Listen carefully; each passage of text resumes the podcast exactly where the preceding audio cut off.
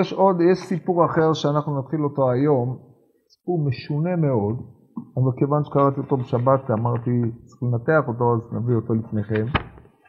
מופיע בקהלת רבה, פרק ג', על הפסוק עת ללדת ועת למות. ובסיפור הזה הוא למעשה מורכב משני סיפורים, שעל פניו הם לא היו בהכרח קשורים זה לזה, וזאת הבעיה הגדולה, לחבר בין שניהם ולתת להם פשר. טוב, אני אקרא לכם את זה. זה בארמית אה, סורית. כיוון שאני מניח שאתם שולטים בארמית בבלית וארמית ארץ ישראלית, אז תסתדרו עם הסורית, אני אתרגם את זה אבל. המדרש דן על אה, מחלוקת רבי עקיבא וחכמים שמופיע ביבמות בסוף פרק רביעי, אה, האם את מספר ימיך המלא, דיברנו על זה בשיעור שעבר, זה מילוי ימים אבל לא, תוס, לא תוספת, זאת שיטת רבי עקיבא, לכל יותר אפשר להוריד, או מוסיפים לו. אומר המדרש, דבר אחר עת ללדת, מעת ללדת היא עת למות. משעה שהאדם נולד הוא נגזר עליו כמה שנים יחיה. אם זכה הוא משלים את שנותיו, ואם לאו פוחתים לו מהן. דכתיב, יראת השם תוסיף ימים, ושנות ימים תקצורנה. דברי, כך דברי רבי עקיבא. כן, הלשון יראת השם תוסיף ימים משונה, לכאורה אדרבה, זה לכאורה סתירה לרבי עקיבא. עיקר ראייתו של רבי עקיבא זה את מספר ימיך המלא. רבנן אמרים, אם זכה, מוסיפין לו על שנותיו, ואם לאו, פוחתין לו משנותיו. אם זכה, מוסיפין לו שנאמר, הנני יוסיף על ימיך חמש עשרה שנה. אז אמר לו רבי עקיבא, מה אתה מביא משם ראייה? משלא מוסיפין תדע דאקטיב הנה בן נולד אה, לבית דוד, יאשיהו שמו ועדיין לא בעל מנשה לעולם. אמרו לי מיקטיב הנה בן נולד לבית דוד, של חזקיהו לא נאמר כן אלא לבית דוד. בן משאר מלכות דוד. זה היה אותו מחלוקת ביבמות שם בתחילת אה, נון, נון עמוד א' למעלה נראה לי. אומרת, אומר המדרש, ודע מסייע למה דאמין חכימאי הרבנן. עכשיו הסיפור שיבוא, זה ראיה לרבנן. עכשיו הנה הסיפור. מעשה באחד מגדולי ציפורי שבאת לו מילה, היינו נולד לו בן, והגיע זמן מצוות המילה. זה אחד מגדולי ציפורי, מהחשובים. והלו אנשי אין תאנה לכבדו, ועלה עמהם רב שמעון בן חלפתא. כן, רב שמעון בן חלפתא, סיפרתי לכם סיפור עליו מרות, רות רבה. אז רב שמעון בן חלפתא זה שתיארנו את דמותו כאחד מדמויות החסידים הנודעות, תלמיד רבי, עולה לציפורי, הוא בא מעין תאנה, כן, הגמרא בירושלים מספרת של אחד, אחד הרבנים זכה לאריכות ימים, מפני שכשהוא הגיע לציפורי הוא נכנס לעין תאנה לבקר את רב שמעון בן חלפתא. עין תאנה זה איזשהו כפר שהוא במרחק הליכה מציפורי, אז אנשי עין תאנה ורב שמעון בן חלפתא ביניהם עלו לכבוד אותו ברית של אחד מגדולי ציפורי. טוב. עלה עמהם רב שמעון בן חלפתא, קדעתון לפילן, דהיינו הגיעו לשער העיר, אשכחון קלטליה קיימין דמגחכין קומי חדא דרתא. היינו מצאו שם ילדים, נערים, צוחקים, עושים צחוקים כמו שקראו היום, דהיינו מתלוצצים שם ליד איזה חצר. חמון לרב שמעון בן חלפתא, אולין ויאה, אמון לט אצזיה מנחה הדעת מרקיד להנציבחר. היינו ראו את רב שמעון בן חלפתא, שכנראה היה גבר בגוברים, הוא היה תלמיד חכם, מתלמידי רבי, חברו של רבי חייא, ועוד מוכתר בנימוסים. אותו אדם חזק, בריא, יפה תואר, אמרו לו, אתה לא זז מפה עד שאתה לא רוקד לנו. רוצים איזה ריקוד כדי אתה לא זז, זהו, זה מה שאמרו לו, כן, איזושהי בריונות שבאה לבזות את אותו חכם, והם התרשמו כנראה מדמותו החיצונית, ואמרו לו, זה המצב, אין, אין מה לעשות, אתה לא יוצא מפה עד שאתה לא רוקד. עכשיו כנראה, אולי מלומד בריקודים, יכול להיות שהוא היה חסיד שהיה מרקד לפני התורה ודברים כאלה, אבל זה לא, לא לפני הנערים, זה לא כבודו. אז הוא אמר להם, אמר לו, let דם דידי, דענה כבר סב, זה לא, זה לא מתאים לי, אני אדם מבוגר. הוא זעף להון, ולא הזדעזעו ולא התקנאו, גר בהם, והם אה, לא הזדעזעו ולא נכנעו, דהיינו העיזו פנים. מה הוא עושים? נראה לכם שהוא ירקוד? לא ירקוד. נראה לה שהם יוותרו? לא יוותרו. מה עכשיו? מה עשה? אמר לו נגיבו הבטראי, מדען האמר לכון, אתם תאמרו אחריי מה שאני אומר לכם. אני אומר ואתם תאמרו אחריי. איזלון אימרי להדמרא דהדדרתא אינדמיך יתיר דרישי דחתיה חלה וסופי מריר. לכו, תאמרו לבעל החצר הזאת, שאם הוא ישן תעירו אותו, שהחטא תחילתו מתוק וסופו מר. זה מה שהוא אמר.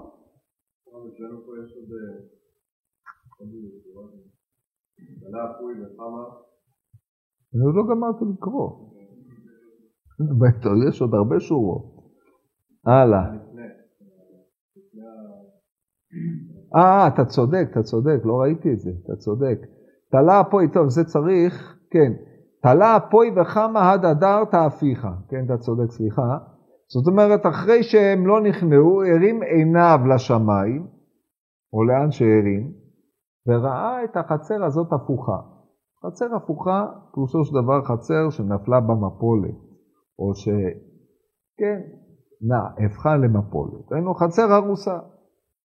אז הוא מרים את ראשו לשמיים בין לבין, רואה את זה, ואז אומר להם, עכשיו תקשיבו, אני אומר, אתם חוזרים אחריי. כנראה דיבר אליהם בסגנון הזה, אמר להם מה שאמר, כמו שאמרנו קודם, לכו להגיד לבעל החצר הזאת, תעירו אותו אם הוא ישן, אם הוא לא ישן, תגידו לו, החטא תחילתו מתוק וסופו מר.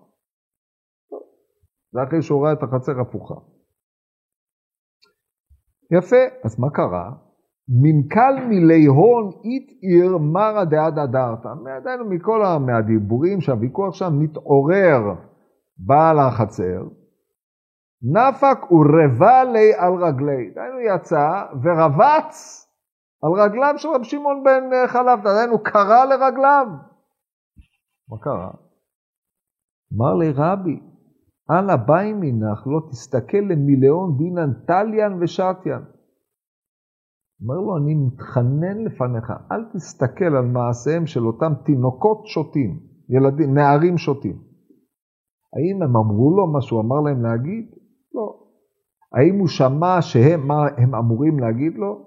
לא כתוב. הוא רק רואה את הסיטואציה, הוא יורד, נופל על רגליו של רבי שמעון בן חלפתא ואומר לו את מה שאמר. אומר לו רבי שמעון בן חלפתא, it's too late, אין מה לעשות. מה נעשה? אמר לו, מה נעביד? הוא גזירת הגזירה, נגזרה הגזירה. אז אני אומר, עכשיו, איך הוא ידע על מה מדובר? פה דילוגים לא מבוטלים. ברם, טליאן הלך עד זמן דתפי כל מדיד לך בדרתא, אני עומד פה, כל עוד אני פה, יש לך זמן להוציא את כל מה שיש לך בחצר. ברגע שאני הולך, אין חצר. כן, יש לנו הרי גמרות כאלה. הכניסו את רבד ברב על איזשהו מקום, לבית, פינו את כל הבית, אחרי זה הלכו, ואז הבית התמוטט. כן, תופעות כאלה.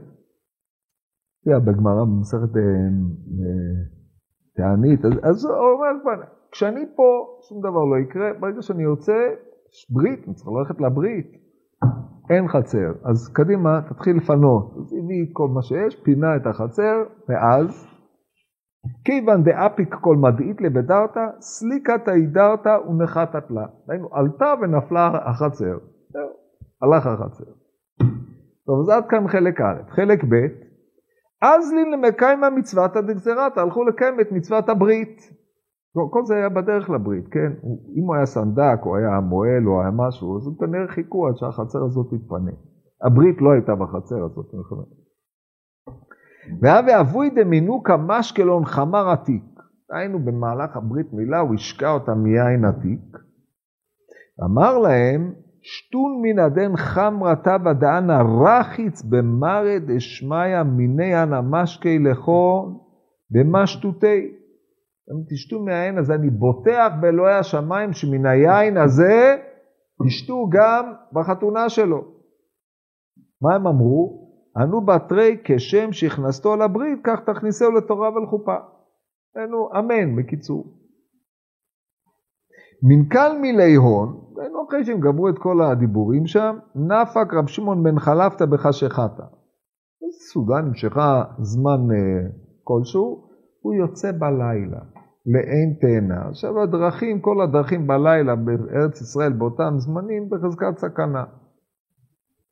אז הוא יוצא בלילה, הוא פגע בשליחון דבריאתא, שליח הבריאות. מי זה שליח הבריאות?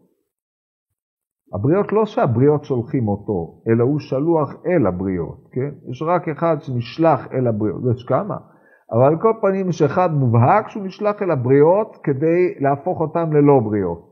כן? דהיינו, זה נקרא מלאך המוות. הוא שלוח הבריות, הוא מסתובב בחשיכה, בזמנים, צד את כל השוטים שיוצאים בלילה ומסכנים את עצמם ודואג להם שכאשר עשו, בקיצור, שלא יחזרו. בקיצור, הוא פוגש אותו. עכשיו, פה יש מקבילה מובהקת לדבר הזה, זה אגדה ידועה בדברים רבה. זה הקטע השני. אז הוא פוגש את השליח דבריאת, אמר לי, מן בגין דאתון רחצין עלו ודייכון תביא, אתון נפקין על שעה דלא שעה? אז אומר לו, מה, בגלל שאתם בוטחים במעשיכם הטובים, אתם יוצאים בשעה שהיא לא שעה? הלילה זה לא הזמן בשבילכם. אומרת הגמרא במסכת פסחים, שיש זמנים שבו בא, יש, הלילה זה הזמן של השדים, כן? עד שהבית צמצם אותם, רב חנינא צמצם אותם עד שניסו לבטל אותם לחלוטין, אבל לילה זה זמן שליטת הדינים. מה אתה יוצא בלילה? מה, בגלל שאתה בוטח במעשיך הטובים, מבחינת מעשיו של אדם מגנה, אתה יכול לצאת בלילה? מה? למה? זה לא, אדם לא צריך לבטוח במעשיו הטובים כדי להעמיד את עצמו במקומות סכנה. אז הוא שואל אותו, את מן את? ואתה, מי אתה? זה את מן את, כן? יש פה נוסחים שונים, אבל את מן את? אמר לי, אנא שליחא דבריאת, אני שלוח הבריות. אמר לי, ולמה אפיך בישין? למה פניך רעים? גם המלאך המוות יכול להיראות לא טוב. זאת אומרת, אם זה המצב הטבעי שלו, אז מה המקום לשאול? מה, מה, אתה נראה שאתה לא מצב טוב עכשיו. אז למה אפיך בישין? אמר לי, מנכ"ל מילה קשייתא דנשמיע מן בריאתא בכל יום. באמת פניי רעות מהקולות הקשים שאני שומע מן הבריות בכל יום. אמר לי, מה הקולות? אמר לי, הדין מנוקא דגזרתון יום הדין, פיתקה גבי דאינסא ויתי מנחה לתלתין יומי. התינוק הזה, שמלתם אותו היום, יש לי פיתקה. לבוא לקחת אותו בעוד 30 יום. פיתקה, זה, שלוחו, יש לו, זה השליחות שלו. כן, בני פיתקין, כן, כמו שכתוב ברבי יהודה אומר אף מחזירי פיתקין. והווה אבוי והאבא שלו משקה לכרון ואמר אישתון חמרתיו דנה רחיץ במרשמיא מיני אנא משקה לכרון במשטותי ואני שומע שהאבא בברית עוד חולם על החתונה שלו, ומשקה אתכם יין כדי שאתם תשתו ממנו גם בחתונה. יש פער עצום בין מה שהבריות חושבים לבין מה שקורה באמת. הם חיים באיזשהו עולם הזייתי. זה הטענה שלו. טענה או לא טענה? מה אתה יודע מה יהיה מחר? אתה מדבר על עוד 18 אה, שנה? 19, 20, יש כאלה 20 וכולי. אתה לא יודע מה יהיה בעוד חודש. זה פדיון הבן, אתה לא יודע אם יהיה פדיון הבן, או שיקחו אותו לגינזה מרוימים. אתה מדבר איתי על החתונה? אז הוא אומר לו, ושמית ועצבית, עכשיו זה נקודת רותו של מלאך המוות. מלאך המוות שמח רק כאשר הוא עושה את שליחותו, כי מה שנותן חיות למלאך זה העובדה שהוא עושה את שליחותו. גיבורי כוח עושי דברו לשמוע בכל דברו. ש... ברגע שהוא מממש את השליחות שלו, זה החיות שלו, זה השמחה שלו. אז הוא אומר, עכשיו אני שמעתי את כל זה, אמרתי לעצמי, על מה הם מדברים? ופתאום נתעצבתי, אומר לו המלאך המוות. למה? דצלות הון מבטלה יתי. התפילות מבטלות את השליחות. אמר לי, חייך דעצמך מלא פתקי. אז אומר לו, כיוון שהוא כבר פגש אותו, אומר לו, טוב, עודני קיצי, מידת ימי מאי, אדע מחדלה, אני כך אומר דוד המלך. אומר, תראה לי את הפתק שלי. אז הוא אומר, אמר לילת אנא שליט על דידך ולא על די חברך. פה זה נקודת הראייה לרבונון ורבי עקיבא. אמר לי למה? אמר לי, בכל יום ויום אתו נמיילים בתורה ובמצוות. ועושים צדקות, והקדוש ברוך הוא מוסיף ימים על ימיכם. זאת אומרת, אתם, צורת ההתנהלות שלכם היא אחרת לחלוטין. הקדוש ברוך הוא מוסיף ימים על ימיכם. יכול להיות שאם אתה, הגיע הזמן, אבל זה יידחה. זאת אומרת, באיזשהו מקום כולם מתים, כן? סוף אדם למות, סוף בין מה לשחיטה והכל למיתה אין עומדים, כך אומרת הגמרא. לכן אתם יודעים שאדם ימות בסוף. אבל הנקודה המרכזית היא שאצלכם אין פתקה. אלא כאשר אתם ממלאים את הייעוד שלכם עד הסוף, לא, אתם הולכים. עד אז אתם יכולים להוסיף על הימים. אם יש צורך, אתם מוסיפים. רגע, תראה, יש עוד, קשיים פה. אה, מוסיף על ימיכם, אמר ליהרבה מקמקות שבריחו, החמדלת את שליט על פתקינן, כך לא יהיה לך רשות לעבור על מילינן. ובירך ממין שמיא וחי מנוקה. עמד במקום ואמר יהי רצון שכמו שאתם לא שולטים, או כמו שאתה לא שולט על הפתק של ה, שלי או של תלמידי החכמים, כך לא יהיה לך רשות לעבור על דברינו. זאת כמו שאתה לא יכול לשלוט עלינו, כך גם אנחנו נשלוט עליך. זאת אומרת, אם אנחנו נגזור, אתה תהיה כפוף לגזרה שלנו. שלא יהיה לך רשות לשלוט על מילותינו, לעבור על מילותינו, ועמד רב שמעון בן חלפתא וביקש רחמים על אותו תינוק, וכך היה תינוק. אז אתם רואים פה משני היבטים. א', עדותו של השטן או של מלאך המוות שהצדיקים מוסיפים על ימיהם, לכן אין להם פתקאות. זאת אומרת, זה ראייה חלקית, זה לא ראייה מוכרחת. מדוע זה ראייה חלקית? כי הרי אם אין פתקה, אי אפשר להגיד שהוסיפו על ימיהם. כי רק אם יש פתקה אפשר להוסיף על הימים. אז הראייה בסופו של דבר היא מהסוף. שהרי נגזר על אותו תינוק שאלמלא היה פוגש השטן את, או המלאך המוות את רב שמעון בן חלפתא, בעוד 30 יום התינוק הזה היה מת, אבל משום שהוא פגש אותו, הוא התפלל וקרא את גזר דינו כמו שקרא חזקיהו מלך יהודה, שהתפלל לפני השם, אומר לו ישעיהו צב לביתך כי מת אתה ולא תחיה. ואז הוא התפלל, ואז בא ישעיהו אליו בחצר החיצונה, שלח אותו השם חזרה אליו, תגיד לו שהנני יוסיף על, שמ... על ימיך 15 שנה, אז בדיוק מה שקרה פה. זה אותו תבנית. פגש את מלאך, את, את המלאך המוות, אמר לו, גוזר שהתינוק יחיה, בטל את הפיתקה.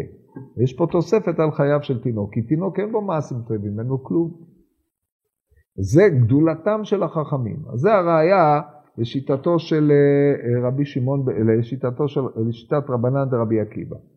טוב, אז זה הסיפור. עכשיו, כמו שאתם רואים, יש קשר, גם קשר מבני, גם קשר ענייני, בין שני הסיפורים, בין שני חלקי הסיפור, למרות שהם יכולים היו להתרחש כל אחד בפני עצמו. יש לנו סיפורים שמופיע רק הבחינה הראשונה, כן, רב כהנא הגיע לארץ ישראל, שם התקלסו בו נערים, והוא טיפל בהם בצורות אה, שאי אפשר עכשיו לפרט.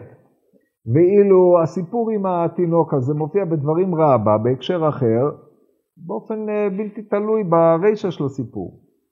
אז לכן אנחנו צריכים לראות במבנה של, באופן שבו קהלת רבה מצרף את שני הדברים יחד, מה, למה, מה הקשר בין שני הדברים הללו, ולנתח את הסיפור מבנהו ומשמעותו, אז זה בעזרת השם בפעם הבאה.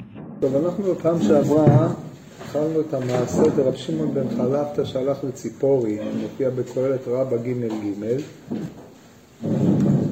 אמ, אני אקרא לכם את זה לפי הנוסח של אה, המהדורה של אה, הירשמן, שיצא בהוצאה כלשהי מדעית, מה שקרוי, שהיא שונה בכמה פרטים מההוצאה, מה שמופיע בדפוסים. אבל בגדול רוח העולם מן הדברים כולה אחת, והמדרש הזה הוא מדרש משונה ביותר. טוב, אנחנו אה, נתחיל במבוא למדרש הזה, או הסיבה שהוא בא פה. הכתוב דורש את הפסוקים עת ללדת ועת למות. בדרשה השלישית אומר המדרש עת ללדת, מעת ללדת הוא עת למות. משעה שאדם נולד, נגזר עליו כמה שנים יחיה. אם זכה, משלים כל שנותיו, אם לאו, פוחתים מהם. וכתיב יראת השם תוסיף ימים, ושנות רשעים תקצורנה, כך דברי רבי עקיבא. כן, כבר תמו המפרשים שהפסוק לא זה בלבד שהוא לא מהווה ראייה לדברי רבי עקיבא, אלא מהווה לכאורה סתירה. מאחר שרבונון דפליגי על רבי עקיבא לא נחלקו אלא על רישא דדבריו, דהיינו אם זכה משלים כל שנותיו, כמו שתכף נראה, או נראה את זה, רבנן אמרי אם זכה מוסיפים על שנותיו ואם לאו פוחתים לו שנות, משנותיו, הרי הלשון יראת השם תוסיף ימים היא ראיה לרבונון, לא לרבי עקיבא.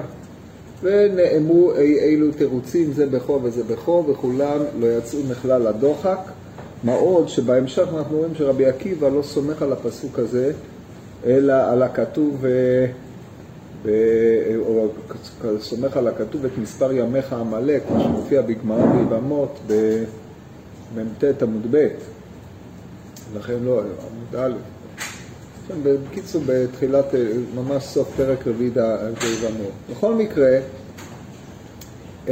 רבנן חולקים עליו ואומרים מוסיפים על שנותיו ואם לא פוחדים משנותיו. זאת אומרת, רבי עקיבא מחזיק פה באיזה עמדה פטליסטית משהו, שמשעה שאדם נולד, נגזר עליו לא רק שהוא ימות, מפני שהרי סוף כל אדם למיתה, אלא נגזר עליו מתי הוא ימות, או כמה שנים יחיה.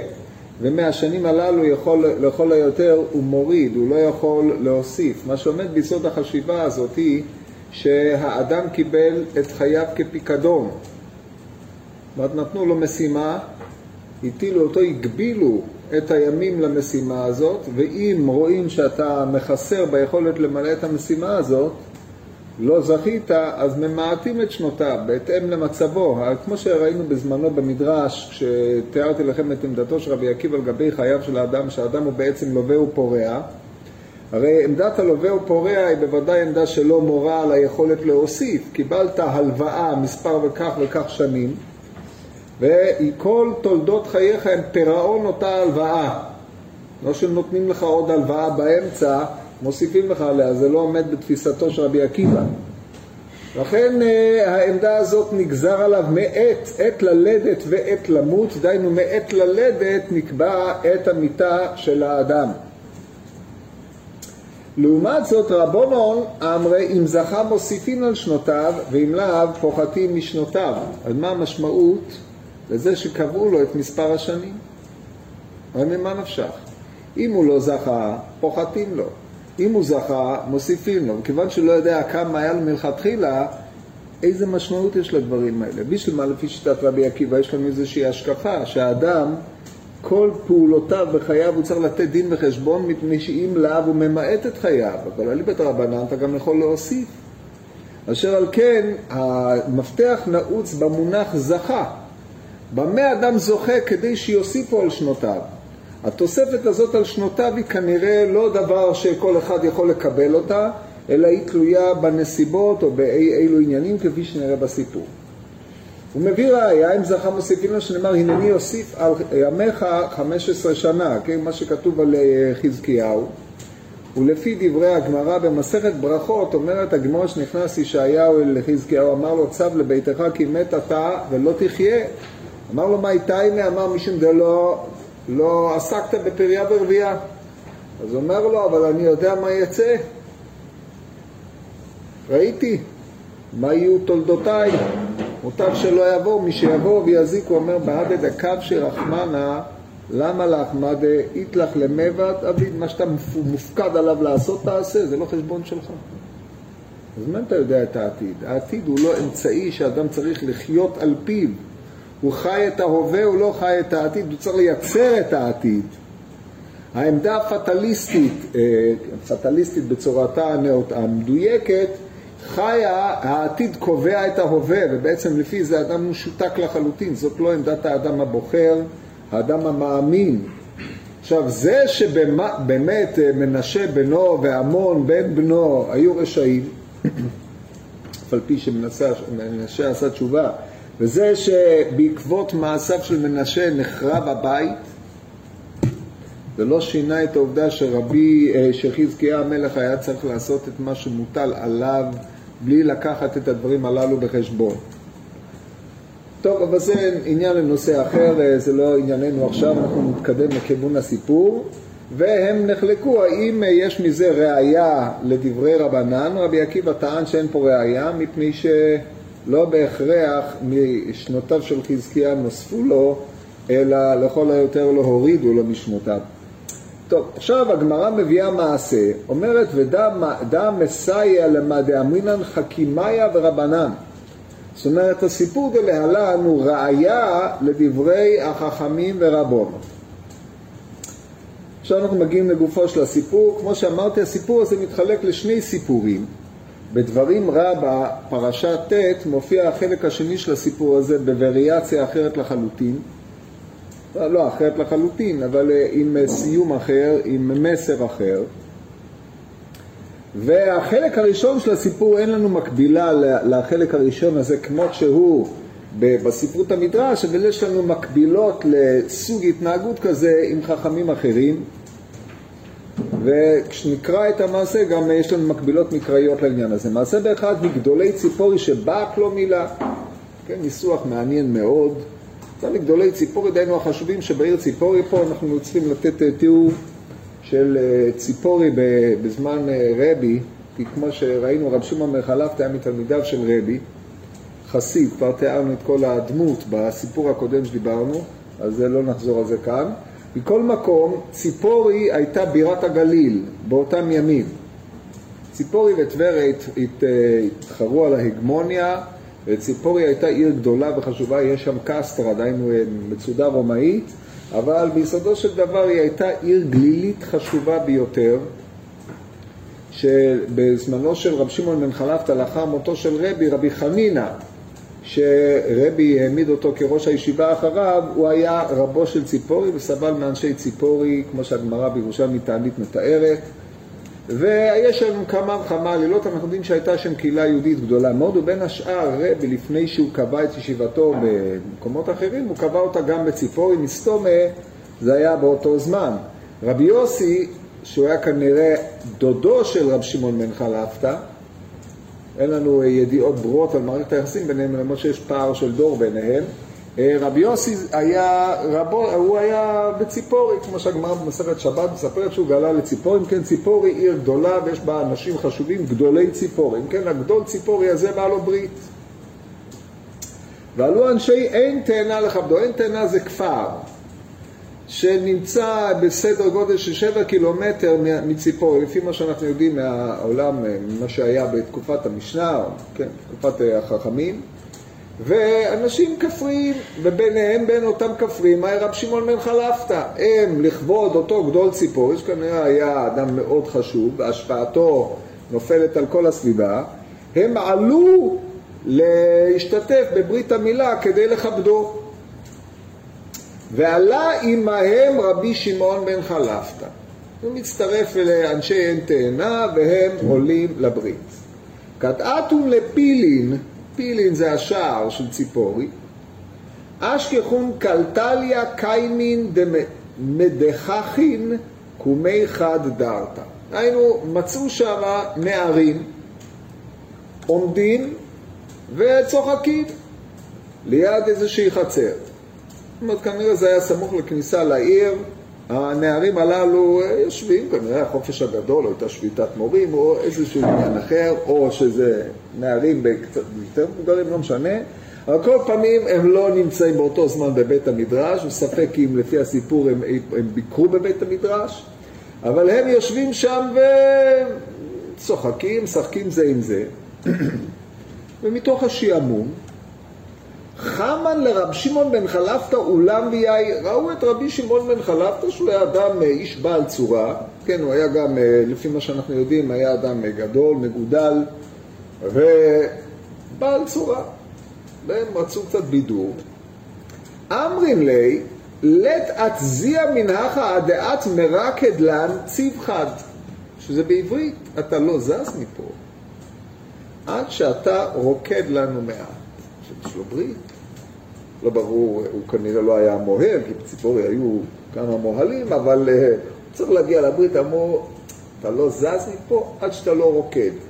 צריכים הצגה, רוצים קצת בידוק, קצת שיהיה נחמד, אבל uh, לא עושים את זה עם תלמיד חכם, אדם מבוגר. אז מה שברור, שהם לא ידעו מי זה רב שמעון בן חלפתא, לא הכירו אותו. למרות שאין ספק שהוא ביקר בציפורי לא אחת, שהרי הוא היה בבית מדרשו של רבי. אמנם בסיפור שראינו ברות רבה זה היה בטבריה, אבל הוא היה מבאי בית מדרשו של, טבריה, של, של רבי, ש... והיה בציפורי. לא אחת ולא שתיים, אבל הם או שלא נשאו לו פנים או שלא הכירו אותו, זה לא מעניין אותם. עכשיו אפשר היה להכיר לפי האופן שבו נראה רב שמעון בן חרפתא שמדובר בתלמיד חכם, הם ראו רק את ההיבטים האחרים, דהיינו האולם ויאי שבו, שזה אדם רחב גרם וגדול גוף, וזה מה שעניין אותם. מי הוא, מה הוא, מה האישיות שלו, שום דבר. אתה, אתה נראה מתאים כדי לרקוד, מפני שהריקוד שלך יצחיק את כל הסובבים.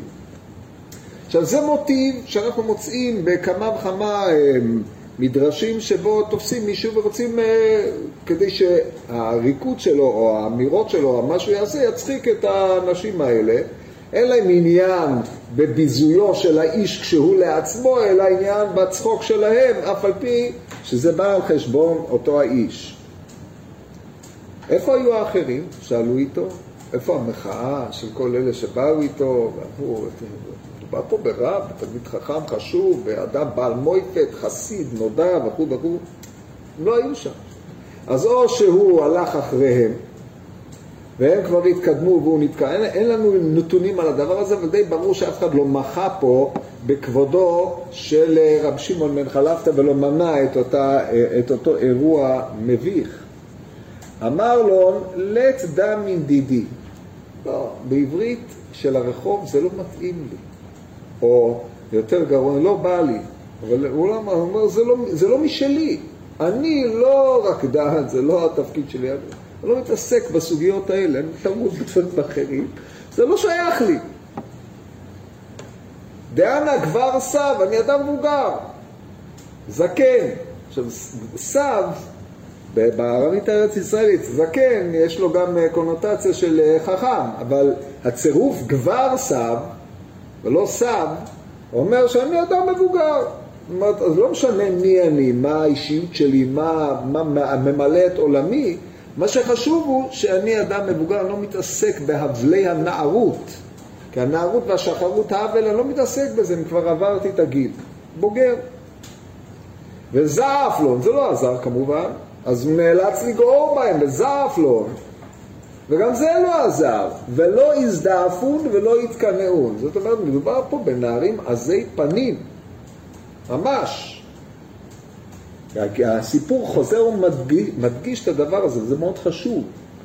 וזעפלון ולא יזדעפון ולא יתקנאון. זאת אומרת, עצם הכפל שמופיע בכל הנוסחאות, הוא אומר, דהיינו, הם לא ניגערו, יזדעפון זה בנתפעל, דהיינו, הגערה בכלל לא נגעה להם, ובוודאי, אני צריך לומר שהם לא נכנעו מפני אישיותו של רבי שמעון בן חלפתא. עכשיו, הדבר הזה מאוד לא פשוט. למה לא? אנחנו למדנו במסכת סנהדרין בדף נ"ט, והבאנו את זה בשיעור של, בסיפור שסיפרתי רב שמעון בן חלפתא, שהוא הלך בדרך, ובאו לקראתו שני כפירים, והם היו רעבים. עכשיו, אדם רואה שני כפירים רעבים בדרך, מה עושה? אז אם הוא אדם מן היישוב, הוא לא נמצא שם, הוא בורח, כן? נשארים נדמה להם כבהמה והם יטרפו אותו, כמו שאומרת הגמרא בשבת בקנ"ב, אבל הוא לא נדמה לכפירים כבהמה שהוא אדם. ומוראכם וחיתכם יהיה על כל חיית הארץ. אז הוא לא חושש שהם יטרפו אותו, אבל הוא רואה בצערם. אומר, ריבונו של עולם, הם רעבים. אז הקדוש ברוך הוא מוריד להם שתי חתיכות סטייק, כמו שצריך, כל אחד 500 גרם או יותר, לא משנה. ועכשיו הם אכלו, השאירו חתיכה אחת, הוא לוקח אותה לבית המדרש ושואל, מה... אפשר לאכול? אי אפשר לאכול. דבר יורד מן השמיים, יורד דבר טמא, לא יורד דבר טמא. זאת אומרת, מבחינתו, תופעה כזאת היא תופעה לא מצויה. זה לא דבר שקורה. יש פה איזושהי חידה שצריכה פתרון. למה זה קרה לו? איך זה שאנשים לא נכנעו בפניו? עכשיו, הוא צדיק, צריכים להבין את הסיטואציה, לא מדובר פה באיזה אדם שלומד בבית מדרש, מדובר פה בחסיד. שכשהוא רעב או כשאין לו, אז הוא יוצא מחוץ לעיר ומתפלל ומקבל, כמו שראינו בסיפורים הקודמים. זה אפיונו של החסיד, כמו הסיפורים שמספרים על רבי חנינא בן דוסה, או על רבי נחוניה, אה, או רבי, רבי נחום איש גמזו, או על אה, רבי פנחס בן יאיר, עוד התופעה של החסיד, שהיא תופעה שנחקרת, שדיברנו עליה בעבר, מעין אה, חנן הנחבא, אה, חוני המעגל, כל האנשים הללו שהם כבן המתחטא לפני אביו. לא כעבד אלא בן, או עבד הנכנס ויוצא שלא ברשות, כמו שאומרת הגמרא על רבי חנינא בן דוסה ביחס לרבן יוחנן בן זכאי. מכל מקום, יש פה איזושהי בעיה, הוא לא מבין מה קורה. ממשיכה, ממשיכה הגמרא, ממשיכה הגמרא ואומרת, משפט מפליא ביותר. תלה אפוי וחמא הדדרת אפיך. זאת אומרת, הרים את פניו וראה את החצר הזאת הפוכה. עכשיו, המפרשים פה, בלי, בלי שניכנס למפרשים, נקרא עוד קצת את הסיפור, אני לא אפרש עד סוף הסיפור הראשון, כדי שנעמוד על הזרות המדהימה שיש פה. אמר לו, זאת אומרת, הוא הרים את פניו, הוא הרים, התלה, פה זה הרים את פניו, וראה את החצר הזאת הפוכה. אני מתרגם לכם מילולית. אמר לו, ואז הוא אומר לנערים, הגיבון בתריימא דאנה אמר לכם, דהיינו תאמרו אחריי מה שאני אומר לכם. הזילון, אמון להדין מרא דעד דארתא, לכו תאמרו לבעל החצר הזאת, אם דם החעיתר, אם הוא ישן שיתעורר, רישי דחתיתא חלי וסופי מריר. תחילתו של החטא מתוק וסופו מר. אומרת האגדה, מנכ"ל מילי הון, דהיינו מכל דבריהם, יתער מרא דהדה דרתא, התעורר בעל החצר, ונפק ורב עליה על רגלי יצא, ורבץ נפל קרה לרגליו של רבי שמעון בן חלפתא. ואומר לו רבי אנא בייני נחלו תסתכל מלהון דאינון טליה ושתיה שתיה אל תסתכל על מעשיהם שהם נערים ושותים. אומר לו רב שמעון מה נעביד לך? מה אנחנו יכולים לעשות לך? כבר נגזרה גזירה ברם, אני מחכה לך, טלי לך עד אנה עד זמן, דתפי כל מדיד לך בדעת, אני מחכה פה עד שתוציא את כל מה שיש בחצר. כן, יש לנו כזה, גם בירושלמי תענית, גם בבבלי תענית, הביאו את רבד אבא רבא על הבית של אה, רב, הוציאו שם את כל החפצים, אחרי זה הוציאו את רבד אבא רבא החוצה והבית נפל, כן, או רבונה, בביתו של רבונה. אנחנו מכירים את זה, זה עמדתו של הצדיק, הוא נמצא שם, או החסיד, הוא נמצא שם, הגזרה מתעכבת, היא לא מתבטלת, מתעכבת, בינתיים בעל הבית הוציא את כל אשר לא כמו בבית המצורע שהכהן לא מטמא עד שיוציא את כל אשר בבית, כמו שכתוב בתורה, מוציא את כל חפצי החצר החוצה, החצר נופלת. כיוון דאפי כל מדיעית לסליקת הידרת ונחתת לה ביטוי משונה מאוד, עלתה אותה החצר ונפלה. לא ברור מה, איך זה קרה, אין לנו נתונים מעבר לזה. עכשיו, זה, זה סוף הסיפור הראשון. כל הקטע האחרון, שהוא הקטע המרתק של הסיפור, סתום מתחילתו ועד סופו. עכשיו, כשאתם קוראים את מפרשי הפשט, בפרט את יפה תואר שהיה פרשן דגול של מדרש רבה, אותו קראתי את מתנות כהונה ואת כל מה שנתפס במהדורה המצוינת של של אה, זיכרון אהרון נראה לי, שהוציאו שם את המדרש עם כל המפרשים. הנחת המוצא של כל המפרשים היא אחת, בעל החצר נענש בגלל התנהגותם הסוררת, המכוערת, של אותם נערים שהם כנראה מבני החצר. כן, זאת גם תהיה אה, הפרשנות הטבעית של כל מי שיקרא את הסיפור הזה. יתרה מזאת, לדעת חלק מהמפרשים שם, זה שהם התקלסו בו ברבי שמעון בן חלפתא, זה עצמו הביא עליהם את העונש. ולכן אה, כביכול הוא נתן עיניו למעלה ובא עליהם אותו עונש, כמו נתן, נתן בו עיניו ונעשה גל של עצמות ועוד, אה, כמו שבדף יומי דהיום, נתן בו עיניו והשחיב עם אה, אבוה בימי. לא של היום, של לפני כמה ימים. כן? זה, זה ככה הפרשנות וככה היינו אה, מפרשים באופן טבעי את הדבר הזה, ולדעתי לא, לא מיני ולא מקצתי, זה ודאי לא הכוונה. לא ולא. ויש פה דברים נסתרים, והשיח פה, הדו-שיח שבינו לבין הנערים, המעבר בין זה שלא יזדעפון ולא יתקנאון, לבין זה שהם נעשו השלוחים שלו כדי להגיד לבעל הבית מה שהם אמרו לבעל הבית, וזה שהוא אומר משהו והם חוזרים אחריו, כל הדברים הללו, השינוי פה הוא סתום, לא ברור מה קרה. והבעל הבית יוצא אליו, נופל על רגליו ואומר לו לא, הוא מעולם לא אמר לבעל הבית שנגזרה גזרה על החצר, הנערים לא ידעו, מה הולך כאן? אז אנחנו נשתדל לפענח את הקטע הראשון, כמובן כל מה שאני אגיד לכם הוא ספקולטיבי לחלוטין, אבל זה, זה מדרש שאומר דורשני, אז אנחנו, זה מה שאנחנו נעשה, כן? עכשיו, שימו לב להליך הספקולטיבי. זאת אומרת, זו השערה שלי, אבל שהיא, מאחר שלא היה לי נחת מקריאת המפרשים, אז אה, נאלצתי להמציא את ההסבר הזה, ונראה לי שהוא הסבר אה, עולה בקנה אחד עם אה, רוח העולם מן המדרש, ומתיישב עם המגמה הכללית של שני חלקי המדרש. בואו בוא ננתח את זה שוב. אז אמר, הגענו לנקודה, אנחנו חוזרים לזעפון ולא הזדעפון ולא התקנאו. עומד רבי שמעון בן חלפתא ושואל את עצמו, מה זאת עשה אלוקים לנו? למה? זה בא אליי.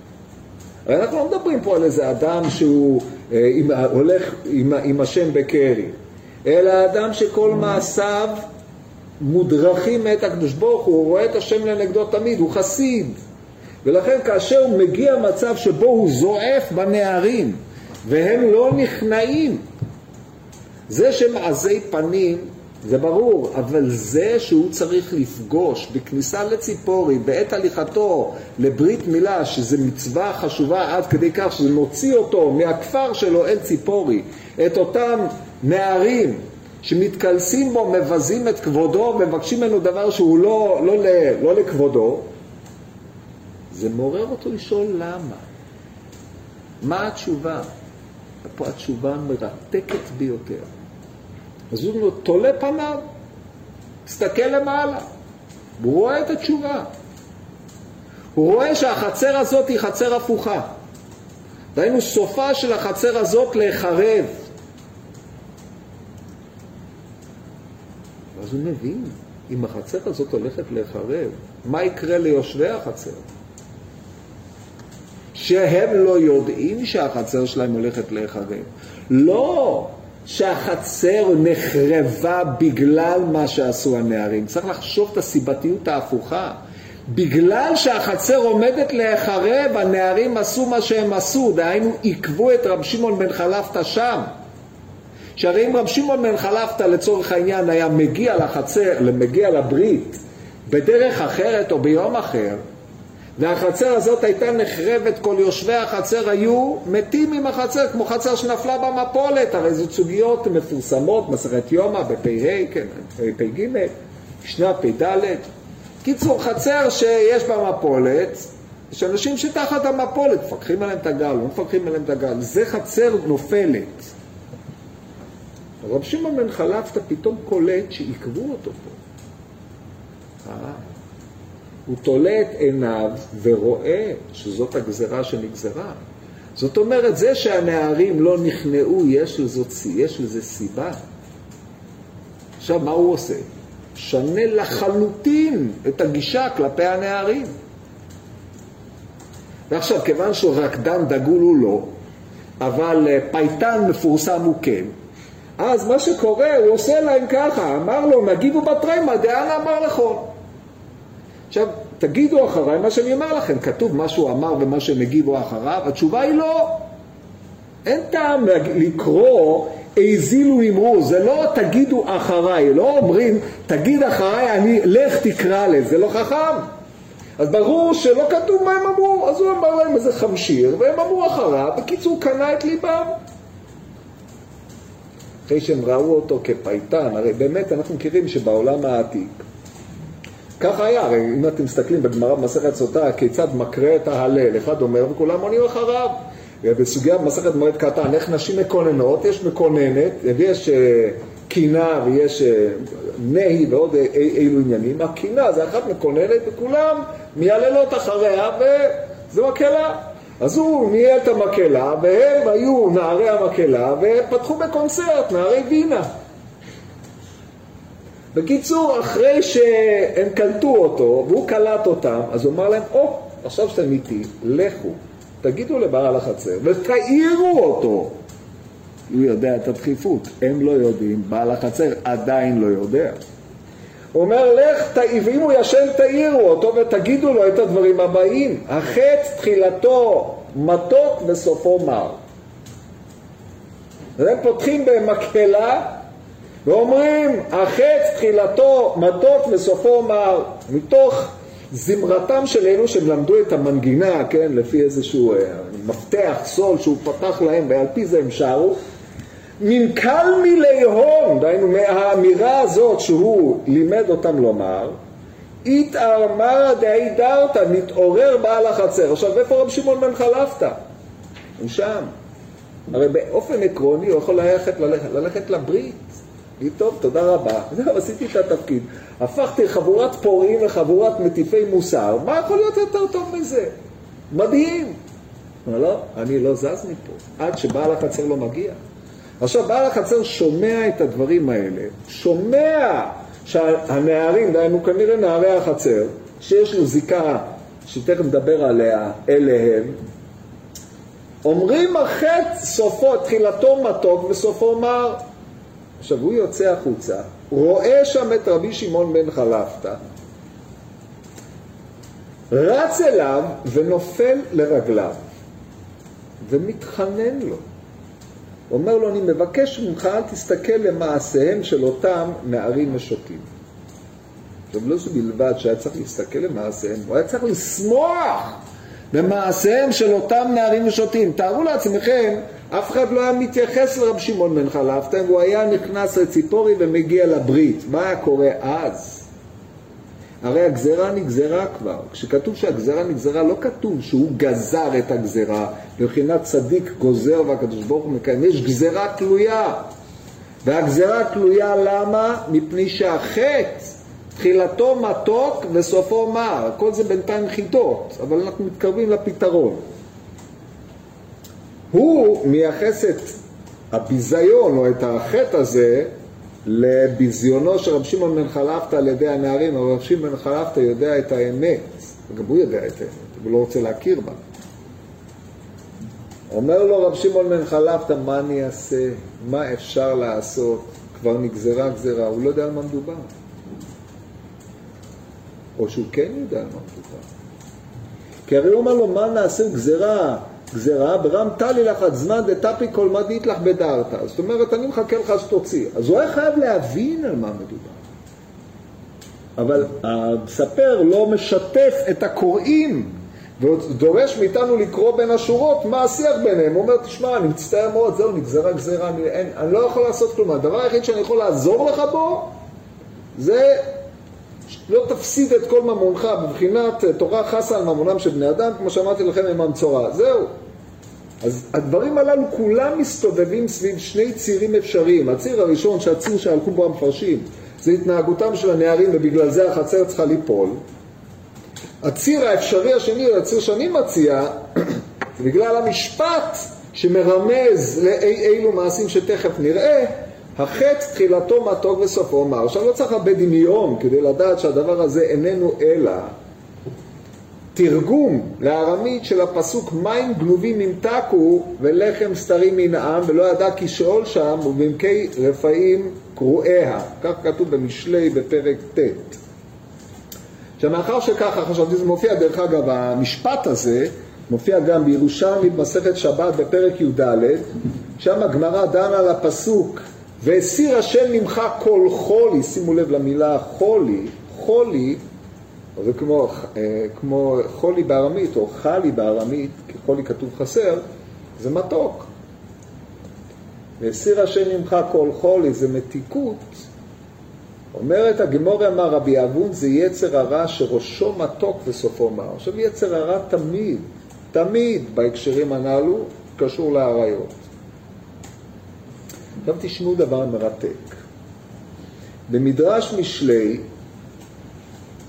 בפרק ט' על הפסוק הזה, מים גנובים ימתקו ולחם סתרים ינעם, ולא ידע כי רפאים שם ובעמקי שאול קרוע, אומר המדרש, ולא ידע כי רפאים שם בעמקי שאול קרועיה, אפילו אדם בעל אשת איש שמצא החץ מתוך לשעה, ואינו יודע שסופו מר, דכתיב ואחריתם מרה כלענה חדה כחרב פיות. ולחם סתרים ינם, אפילו אדם חוטא עם אשת איש בסתר ואומר אל מי שרואה אותי, ואינו יודע שיש עמו שומרים בכל מקום שהולכים ומגידים מעשיו לקדוש ברוך הוא ליום הדין שנאמר ולא ידע שם. כן, אז זה היה ברור לי שמדובר פה בחטא של אשת איש, ואז אמרתי לעצמי, טוב, איך אנחנו מצרפים את הפרטים? אז נזכרתי, מסכת קלה, מחלוקת מפורסמת בין רבי אליעזר לרבי עקיבא, מי הם העזי פנים? וזה כתוב כך: רבי יהודה אומר אז פנים לגיהנום, כי אנחנו יודעים את זה מפרקי אבות, אבל שם כתוב אז פנים רבי אליעזר אומר ממזר, רבי יהושע אומר בן הנידה, רבי עקיבא אומר ממזר הוא בן הנידה, ונותרתי לרעותה, ויש שם סיפור שרבי עקיבא הוכיח את עניין. אז עכשיו בא רבי שמעון בן חלפתא, שהוא חסיד, רואה את דין בעל החצר פה, רואה את דין החצר, רואה את דפוסם של הנערים, עזי פנים, והעזות שלהם מודגשת עד כדי כך שהם לא נכנעים לא, לא נגערים, כלום, אין עם מי לדבר, הם, יש בהם עזות, תבואה. ואז זה עזות פנים לגיהינום, ועזות פנים של נער היא מיוחסת לבעל החצר. אז כנראה שבעל החצר הזה, אנחנו לא יודעים מי הוא, אז לכן אה, התורה כיסה אותו ואנחנו לא מגלים, אבל על כל פנים לפי ההקשר אפשר להניח שהוא חטא באשת איש. והנערים הללו ממזרים, או מקצתם ממזרים. ואחרים למדו את, או, את, את, את אה, עבודת הממזרות מהם. ולכן, אומר רב שמעון בן חלפתא, הוא רומז לו, הדין שלך נגזר. בגלל ההתנהגות שלך בחצר הזאת, חצר של, אה, שהוא נואף בו, ונולדים ממזרים, החצר הזאת דינה להיחרב. נגזרה הגזרה, אין מה לעשות. עכשיו, אלמלא שרב שמעון בן חלפתא היה נקלע לאותו מקום, יש פה שתי אפשרויות, שוב, את העלילה אפשר לפתח בשני כיוונים, אפשרות אחת, זה היה קורה בכל מקרה, זאת ההשערה שלי. ואנחנו נראה גם בהמשך ביטוי דומה, זה היה קורה בכל מקרה. אלא שאם זה היה קורה, התוצאות היו טרגיות. כיוון שרב שמעון בן חלפתא הגיע לאותו מקום, ואת זה למדתי מן הדחיפות של רב שמעון בן חלפתא לעורר את בעל הבית, ולא רק כדי להציל את ממונו, אלא כדי להציל את אורו, הרי שרב שמעון בן חלפתא מבין שלשם כך עיכבו אותו הנערים.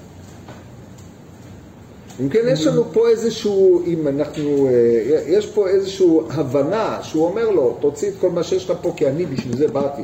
לא באתי לפה רק כדי להודיע לך שאתה עומד למות, אלא באתי לפה בכוונה תחילה כדי להציל את החצר. כאשר הממזרים, הנערים הללו וכל הסיטואציה הזאת כולם רואים את נפילתה של החצר והוא יודע את סודם של הדברים. הדבר הזה הוא באיזשהו אופן קריאה לאדם הזה לשוב לשנות את חייו, שזה משמעות הפיכת החצר כדי שיתחיל חצר חדשה מתוקנת יותר. בזכות אותו רב שמעון בן חלפתא שבא והטיף לו ואמר לו, דע לך, החטא מתוק, אף אחד לא רואה אותך כי זה מים גנובים ולחם סתרים.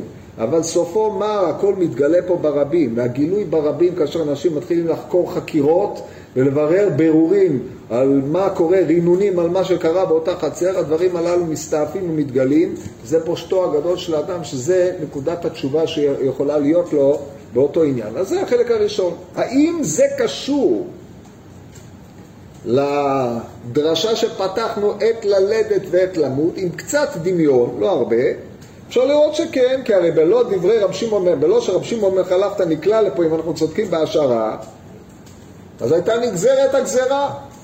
ורק מפני חסידותו של רב שמעון בן חלפתא והבנתו את הסיטואציה, והבנתו שהקדוש ברוך הוא שם אותו פה, כדי שהוא יגיד לבעל החצר את המילים האלה, יקנה את ליבם של אותם נערים סוררים, ועל ידיהם בעל החצר יבין אה, שאחריתו מרה, זה קשור לזה שמוסיף הקדוש ברוך הוא לפעמים, אף על פי שנגזרה גזרה, גזרה, לפעמים הגזרה הזאת מקבלת איזשהו עידון. פה בחלק הראשון הגזרה הזאת לא יכולה להתבטל, מפני שיש פה חטא, והחטא תובע את עונשו.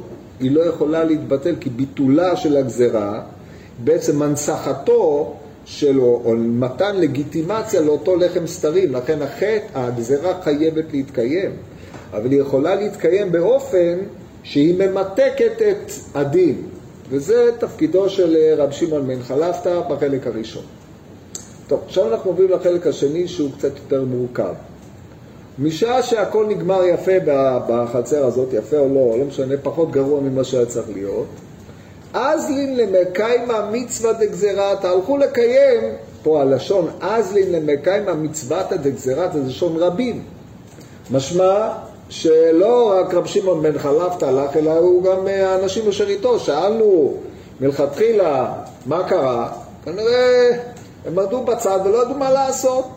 לא היה להם עוז לדבר עם נערי העיר, כנראה שבעל חצר שהוא חשוב, נוגע להם בפרנוס, אי אפשר לדעת. בקיצור, לא מחו בכבודו של תלמיד חכם.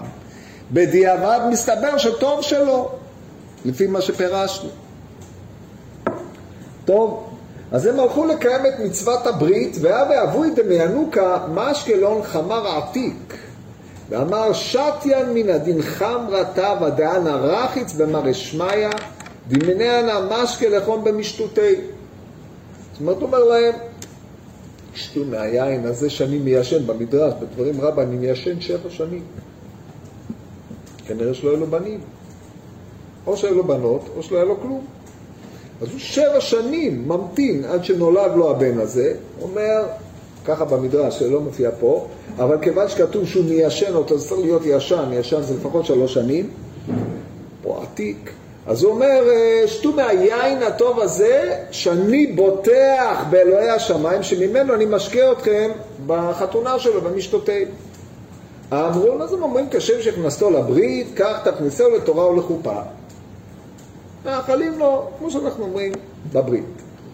מנכ"ל מילי הון, פה מופיע ביטוי משונה מאוד, לא הצלחתי להבין אותו, מנכ"ל מילי הון, נפק רב שמעון בן חלפתא בחשיכתא ופגע בו שליחון דבריאתא. דהיינו, מתוך כל הדברים, מקל מליון זה מכל דבריהם, לא ברור למה הוא יוצא מכל דבריהם בחשיכה, אבל כנראה מתוך דברים אלו וברוח זו שהם מברכים את בעל הבית שיזכה לכך שאכן יכניס את בנו לבריתו של המעבר לחתונה וכו', הוא יוצא בחשיכה, עכשיו תלמיד חכם לא יוצא בחשיכה. אנשים לא הולכים בחשיכה, צריך מצווה אומרת הגמרא בפסחים, שאדם נכנס בכי טוב ויוצא בכי טוב, שנאמר וירא אלוהים את האור כי טוב. הוא יוצא בחשיכה. החשיכה זה הזמן, הכפירים שואגים לטרף לבקש מאלוך לנו, זה זמן הלילה, השדים שולטים בדרכים, כן? יש לנו גמרא הזאת מפורסמת במסכת פסחים, סוגיית השדים, קי"א דומני, שם אה, מי שיוצא בחשיכה פוגש את בעלת השדים, ו... מנהלים שם דו-שיח עד שברחו מפני רב חנינא, מפני אביי וכולי, אבל זה זמן השליטה בלילה, אדם לא יוצא אז, מי יודע מה יש בדרך, ליסטים, רומאים, כן, הרי שדים זה בני אדם שנסתלק מהם הצורה האנושית והם לבשו צורה בהמית, חייתית, והם מזיקים ולא נושאים פנים לאדם האמת, ואלה מצויים בדרכים. אז הוא יוצא, והוא לתדהמתו המרובה פוגש את שליח הבריות, כן, הביטוי הזה הוא יחידאי, לפי הרג בקהלת רבה, שליחון דבריאטה, דהיינו שלוחם של הבריות, שכנראה צריך להסביר אותו, הוא שלוח, לא של הבריות, אלא הוא שלוח, הוא, מפני הבריות הוא שלוח, אבל הוא שלוח אל הבריות כדי אה, ליטול את אה, חייהם. במילים אחרות, מלאך המוות. פוגש אותו. עכשיו, אדם שפוגש את מלאך המוות, או שמלאך המוות פוגש אותו, זה בדרך כלל לסיבה אחת בלבד. כן? לפעמים הוא, יש טעויות, כמו שראינו אז בסיפור בחגיגה ה', אבל על כל פנים, יש רק סיבה אחת שהאדם פוגש את מלאך המוות, כי הגיע זמנו לצאת מן העולם. אז הוא פוגש אותו, הוא לא חשב שהגיע זמנו לצאת מן העולם, הוא לא התוודה, לא כלום, הוא הלך הביתה, יש לו סדר בוקר מחר, הוא צריך להתחיל את היום, אין, אה, זה ברור. טוב, אז הוא פוגש אותו, אומר לו, אותו שליח בבריאת המנבגים, דאתון רחצינא לו ודהון תוויה אתון נפקין שעה ולא שעה.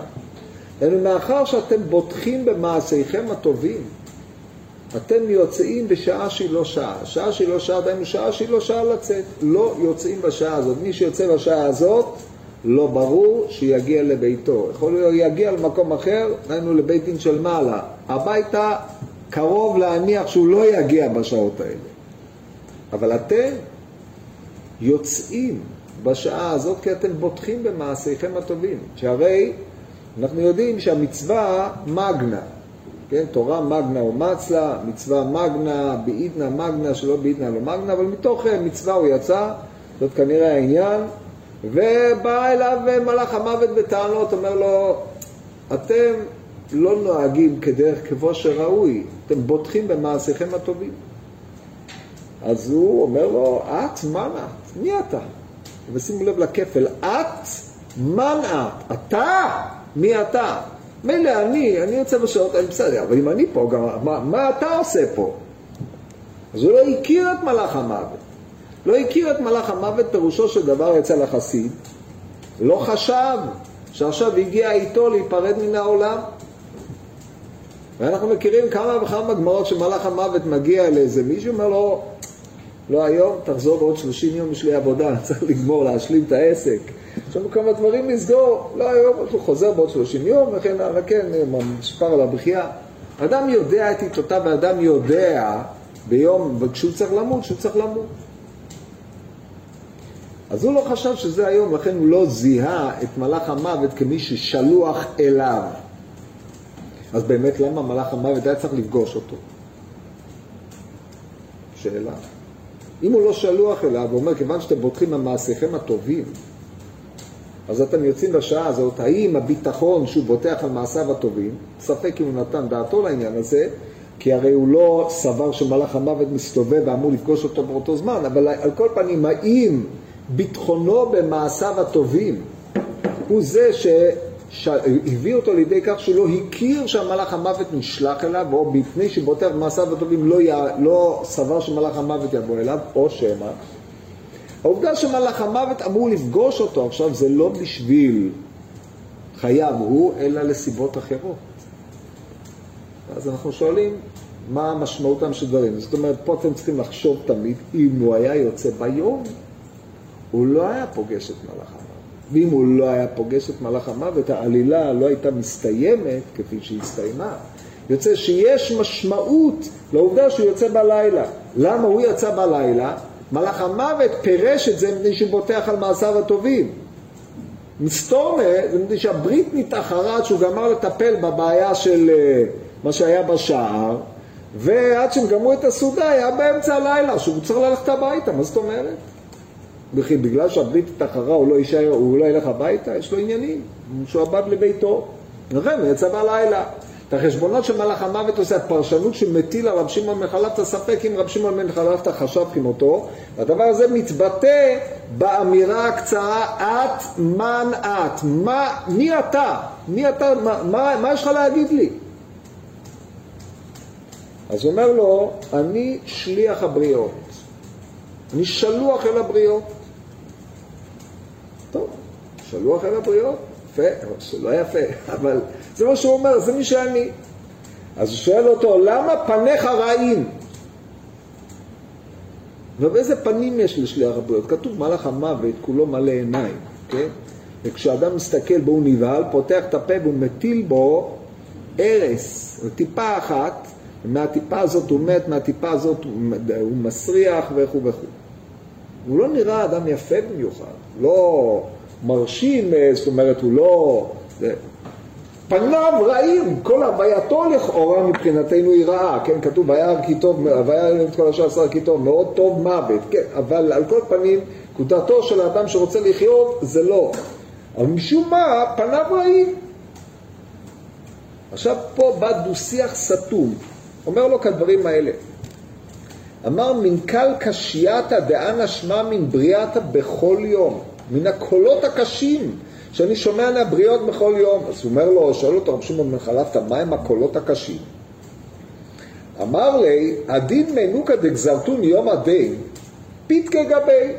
תינוק זה שמלתם יום זה, הפתק שלו אצלי, בעלי פתקים. עכשיו, פתק, כמו בעל הפתק, זה לא בעל הפתק, אה, זה לא כמו פתק ששמים בכותל. בעלי פתקים זה הרי ביטוי שמופיע במשנה, במסכת שבת, רבי דומר אף לרבות בעלי פתקים, כן, האישה חוגרת בשנאה, מלפניה מאחוריה. בעלי פתקים, פתק, זה משמש בהקשר הארץ ישראלי יווני כביטוי לפתק של גורל. כמו שאנחנו יודעים, לקחו 22 אלף פתקים, שמו, כל אחד הוציא את הפתק שלו, זה הגורל שלו. זאת אומרת, הוא אומר לו, הגורל של התינוק אצלי. דאינסא ויאתם מנהכה לטלטין יומין. דהיינו, אני בא לקחת אותו בעוד 30 יום. טוב, אז אם אתה בא בעוד 30 יום, אז מה קשה? תבוא בעוד 30 יום, מה אתה בא עכשיו? מה? תן לו לפחות לגמור את החודש, לפחות שלא יהיה נפל, כן? מה, מה קרה? יכול להיות שגם יש פדיון הבן, כנראה סביר שיש פדיון הבן, אם לא היה לו בן קודם. שבע שנים הוא עישן את היין לפי המדרש, אז כנראה זה הבן הראשון שלו, לכן כולם עלו לכבודו. טוב, כל אלה ספקולציות שאין לנו אה, יסוד חזק בכתובים, אבל על כל פנים הוא בא בעוד חודש לגאול את הבן מחייו בעולם הזה, לשלוח אותו לגנזי מרוימים. והווה אבוי, אז זה מה שאומר, הפתק שלו, הגורל שלו אצלי. עכשיו שימו לב לחשיבה פטליסטית, זהו, זה נעול, אין מה לעשות. אני מחזיק בגורלו של התינוק. אני שלוח הבריות, נשלח כדי לגמור, לקצוב את חייהם, כמו שאמרנו, כל אדם קצובים לו חייו, וזהו זה, יש לו שלושים יום. אבל אבא של התינוק, משקה לחום, ואמר אישתון חמרתיו דאנה רחיץ במראה שמיא מיני אנא משקה לחום במשתותיה, אני בוטח באלוקי השמיים, שאני אשקה אותו, אני אשקה אתכם בחתונה שלו, על מה אתה בוטח בדיוק? מה אתה יודע? מה אתה יודע על החיים? מה אדם יודע על המחר? עכשיו יש פה עמדה שהיא די טרגית, אדרבה, אי ידיעת המחר היא זו שמאפשרת לאדם ליצור תוכניות.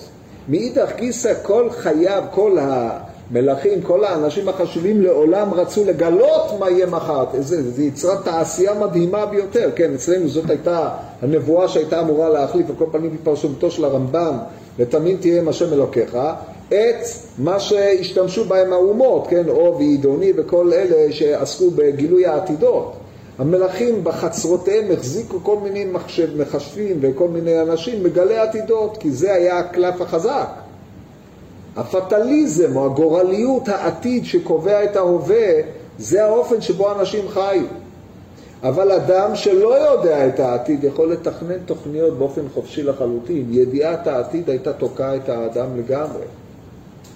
כשאדם יודע את העתיד מצד אחד, מצד שני, אי אפשר לו, אומר המלאך המוות, אפשר לאדם לברוח מהגורל שלו, לא יעזור כלום. אז יוצא שיש לנו פה איזשהו מצב אירוני, קלאסי, שהאדם חי את חייו כאילו אף פעם לא ימות. קרבם בתימו לעולם, משכנותם לדור ודור.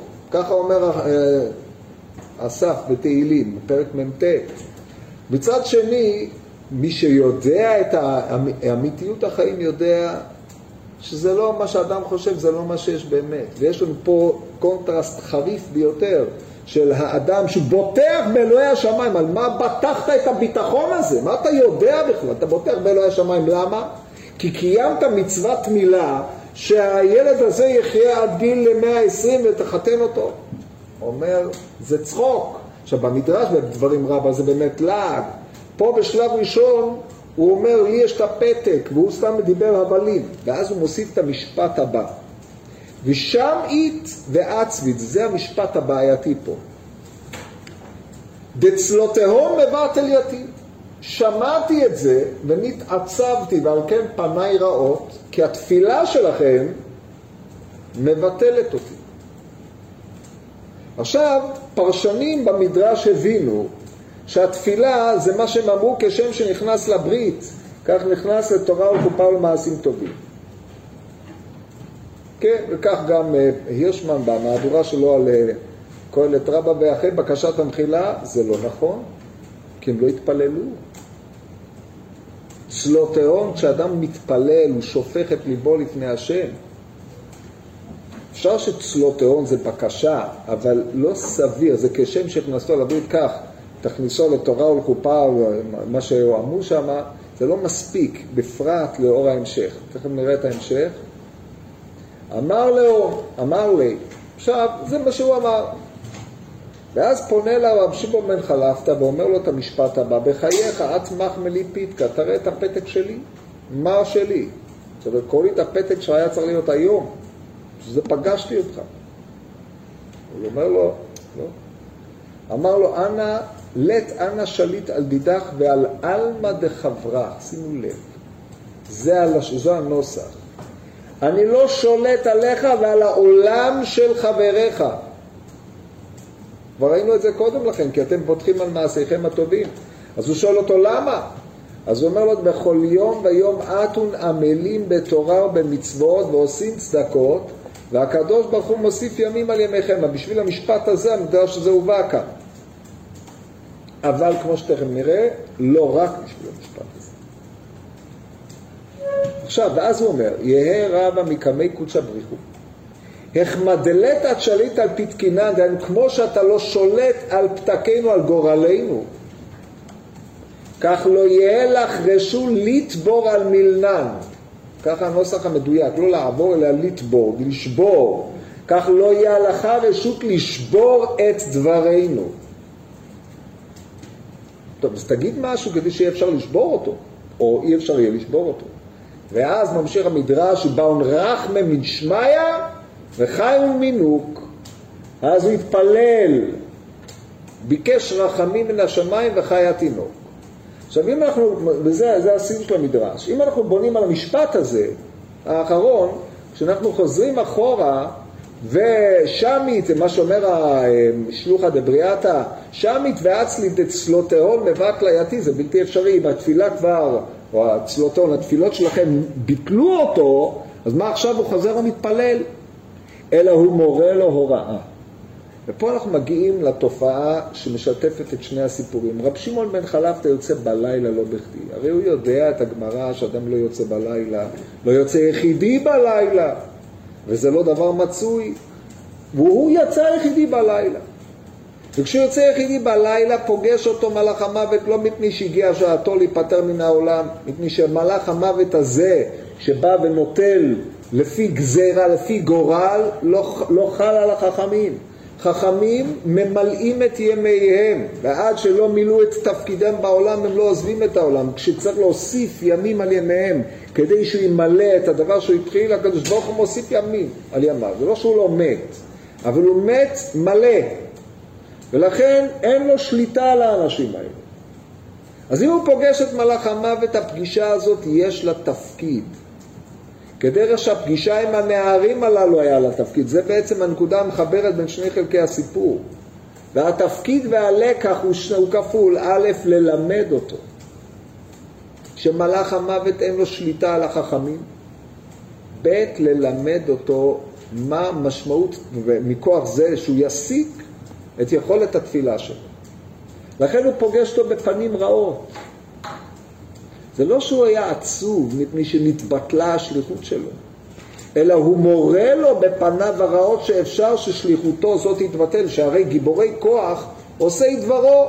דהיינו מי שממלא את שליחותו, כל אחד שעושה את שליחותו, זה עצמו השמחה שלו, זה, זה המשמעות שלו, אבל אדם שהשליחות שלו מתבטלת, אז הוא בעצם בהקשר הזה לא הוציא את עצמו אל הפועל, זה חיסרון, וחיסרון מתבטא בפנים רעות. עכשיו, כאשר הוא נראה לרב שמעון בן חלפתא 30 יום לפני שהוא צריך לבצע את השליחות שלו, הוא נראה לו כדי ללמד את רב שמעון בן חלפתא את הדבר הזה עצמו. דהיינו שכשרב שמעון בן חלפתא יוצא מן הברית, טוב, תראה, אה, לא יהיה לנו זמן לרציונליזציה של הסיפור הזה, אבל קודם רק שתבינו את המוטיב פה, רב שמעון בן חלפתא יוצא מן הברית מתוך הנחה שברוך השם התינוק הזה יגדל ויהיה צדיק ושלם וכולי וכולי, ולא יודע שזה לא הגורל שלו, הגורל שלו זה למות אחרי פדיון הבן, לא יישאר כלום, ואז הוא יישאר ערירי וטרגיה וכולי וכולי. ולכן מן השמיים דואגים שרב שמעון בן חלפתא יתפלל על אותו תינוק. זה שהוא שתה יין בברית שלו זה לא מספיק. כמו שמן השמיים את רב שמעון בן חלפתא הפגישו עם הבעל החצר, הפגישו אותו איתו, והעובדה שהוא מתפלל על התינוק ומשנה את גורלו, זה עצמו מה מורה? דלא כרבי עקיבא. כי אליבא דרבי עקיבא אין מה לעשות. או שמילא את ה... הוא לא יכול להוסיף על הימים. בעצם העובדה שאומר מלאך המוות לרב שמעון בן חלפתא על, על תפילות שלכם, מבטלות גם את הגורל על אחרים על תינוק, ופה הגזרה יכולה להתבטל מפני שהתינוק לא חטא מעולם. וזה מה שאומר, אני לא שולט עליכם ועל העולם של חבריכם, וזה בבחינת עולם של חבריו. לכן רבי שמעון בן חלפתא היה צריך לפגוש אותו. אם כן, יש לנו פה סיטואציה מרתקת בסיפור הזה שמפגישה שני עניינים שבו החסיד פוגש באופן אקראי לכאורה, אבל הוא לא אקראי אלא מכוון, ופה אנחנו רואים איך הקדוש ברוך הוא מגלגל את עולמו, אבל אני לא יכול להיכנס עכשיו, לעשות רציונליזציה למשמעות הפגישה עם מלאך המוות, זה דורש אה, אה, עוד אה, דיון. השבוע הבא לא יהיה שיעור, אז אולי אני בשבוע אחרי זה אשלים את זה ונעבור להגדה אחרת.